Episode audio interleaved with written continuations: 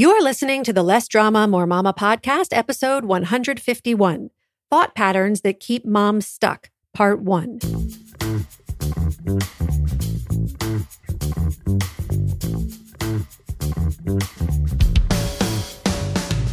This is Less Drama, More Mama, the podcast for moms who want to feel calm, in control, and confident about how to handle anything life throws their way you're ready to go from feeling frazzled and disrespected to feeling calm and connected, this is the podcast for you.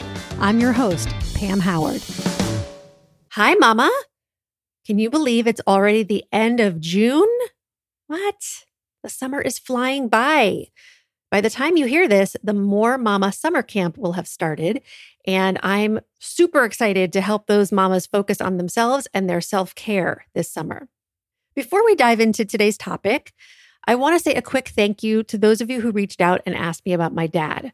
I'll give you a little update, which is basically not much has changed. He's back at home with round the clock care because he's still in the same amount of pain as before he went into the hospital. Hopefully, by the time this episode airs, he'll have gotten an epidural and will be feeling a little bit more comfortable but it's been a really rough week trying to coordinate with doctors and social workers and caregivers. I'm just really grateful that he has the support he has. And like I said, I'm really hoping that the epidural gives him some relief for the time being as we seek to treat the root of the problem. So today I want to talk about five thought patterns that keep moms stuck. And there are more than five. So next week, I'm going to go over the others in part two. I like to keep these episodes fairly short and easy to digest, so we'll start with five of the more common ones today.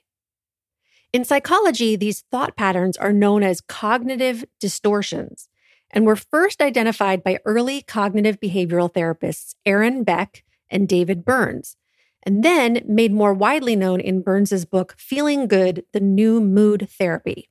A cognitive distortion is what it sounds like. It's a distorted or irrational thought pattern that causes someone to perceive reality inaccurately and therefore causes problems. Because as we know, thoughts cause feelings, which drive actions, which create results. So if your thinking is faulty, it's not likely that you're going to get the results you want. Let me give you these five examples so you can understand what I'm talking about and see if you recognize any of these thinking patterns in yourself. It's sometimes hard to identify your own thinking patterns, right? It's a lot easier to spot them in other people, but most of us do have all of these patterns from time to time to a greater or lesser degree. The first one is called polarized thinking. It's also known as all or nothing thinking or black and white thinking. This thought pattern is at the heart of perfectionism, depression, and performance anxiety. People who have an all or nothing mentality believe that they're either a total success or a total failure. They see people and situations as all good or all bad. They want to do things perfectly or not at all. They use the words always and never a lot. They see things as either or. Either I take care of my kids or I take care of me. Either I do it 100% or I don't even bother. Everything is black or white with no shades of gray. So, how does this kind of thinking impact you as a mom? All or nothing thinking creates feelings of anxiety, inadequacy, resentment, and pressure, which can lead to procrastination or failure to accomplish your goals, shaming yourself and your kids, and having a very skewed view of the world and the possibilities available to you. For example, if I thought that my podcast had to be 100% perfect or I couldn't put it out into the world, I wouldn't have a podcast. I know that something is better than nothing when it comes to putting my ideas into the world to help moms. Do my podcasts cover every single detail of every topic? No.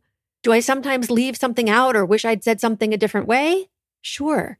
But I know it doesn't have to be all or nothing, it's something.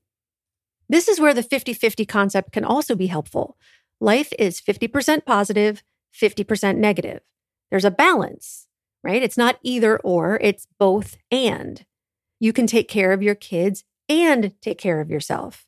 You can have a fulfilling career and a fulfilling family life. You can overcook the vegetables and still have a delicious dinner. The whole meal isn't ruined. You don't have to throw it all away. People aren't all good or all bad. They're both. They're good and bad, sometimes amazing and sometimes awful. When you can accept that about yourself first, it'll be easier to accept it about others and you won't feel so angry anymore. If you find yourself thinking in absolutes like this, ask yourself, what is the gray area here? How can it be both and instead of either or? Open yourself up to other options and possibilities you may not have seen initially. The second thought pattern that keeps moms stuck is the use of should statements. I'm sure you're familiar with these. They reveal our unrealistic expectations for ourselves and others and sound like, I should always put my kids first. I should be able to figure this out myself. I should never yell at my kids. My kids shouldn't suffer. I should exercise today. I shouldn't be frustrated with my kids. I should always be calm. If you find that you're shoulding yourself, first check the accuracy of your thoughts by asking, Is this true? For example, is it true that I should always put my kids first? Is it true that I should never yell at my kids?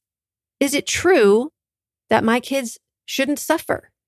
You might decide that it's not true at all. You can also substitute the word should with the word could or the phrase I would like. Rather than I should work out today, you can think I could work out today or I would like to work out today. Sometimes should statements deny the reality of a situation, as in, I shouldn't have reacted that way. I should have known better. He shouldn't have done that. And she should show her appreciation. Thinking that something in the past should have been different is arguing with reality, which will always lead to suffering. Should statements create a tremendous amount of guilt, disappointment, and resentment. So start to become aware of how often you're shoulding yourself and gently redirect your mind to more useful thoughts.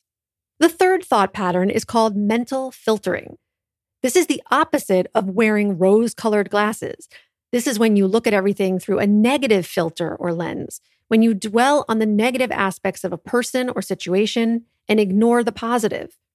A common example is when someone gives you feedback at work or evaluates your job performance. Instead of noticing all of the positive feedback, you zero in on one or two criticisms and give them more weight or significance. It's common for moms to focus on their kids' undesirable behavior or their own undesirable behavior, what they or their kids are doing that's not working, instead of paying attention to everything that is working. Because the brain is constantly looking for danger and trying to protect you. So there's nothing wrong with you, but you want to become aware of your tendency to do this and when you're doing it so you can redirect your brain and shift your focus. You want to examine the evidence and see if you can disprove your thought. So if your thought is, my child is so disrespectful, seek out evidence, even write it out on paper, all the evidence to the contrary, all the evidence that your child is respectful. Remember that what you focus on, you'll get more of. Moving on to the fourth thinking pattern, catastrophizing. Oh, so many moms do this. Catastrophizing is assuming the worst. Your daughter is late coming home, so you automatically assume she's been kidnapped. Your son gets a D in science class, and you make it mean he'll never achieve his dream of becoming a doctor. Your child is struggling socially, so you conclude he'll end up alone forever. Or your child lies to you and you think she's destined for prison. Now, it may sound a little humorous when I talk about it here, but it's anything but funny when it's inside your own brain. People who catastrophize create a lot of unnecessary anxiety and panic for themselves. Once again, the brain thinks it's being protective and preparing you for the worst, but often the worst never actually happens and you just stay in a state of fear. Becoming aware of these thoughts is the first step. Then consider the likelihood that the worst case scenario would happen. And if it did, what would you do?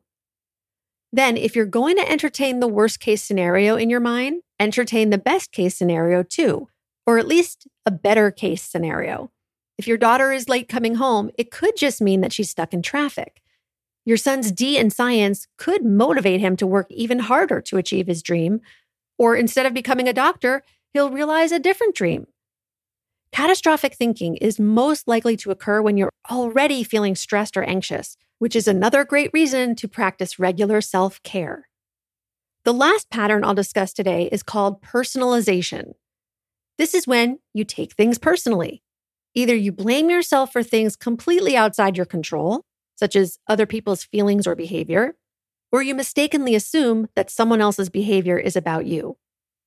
The first example would be when your child behaves in an undesirable way or gets upset, and you make it mean you're a horrible mom and it's all your fault. This causes immense guilt and perpetuates the faulty notion that you're somehow responsible and in control of other people. And the second example would be if you saw some photos of friends online and mistakenly assumed that you were intentionally excluded. If you're the type of person who takes things personally, go back and listen to episode 28, where I cover this in more detail. All right, so the five thought patterns we covered today were polarized thinking, also known as all or nothing or black and white thinking, should statements, mental filtering, catastrophizing, and personalization. Over the next week, I want you to start noticing any of these patterns in your thinking, not your spouse's thinking or your child's thinking. Like I said, it's much easier to spot in someone else, but I want you to focus on the only person you have control over, which is you. So notice when these thoughts come up and don't get down on yourself. Instead, become fascinated and see if you can gently shift your mind to a more realistic or helpful way of thinking. That's it for today, Mama. I'll talk to you next week. Bye bye.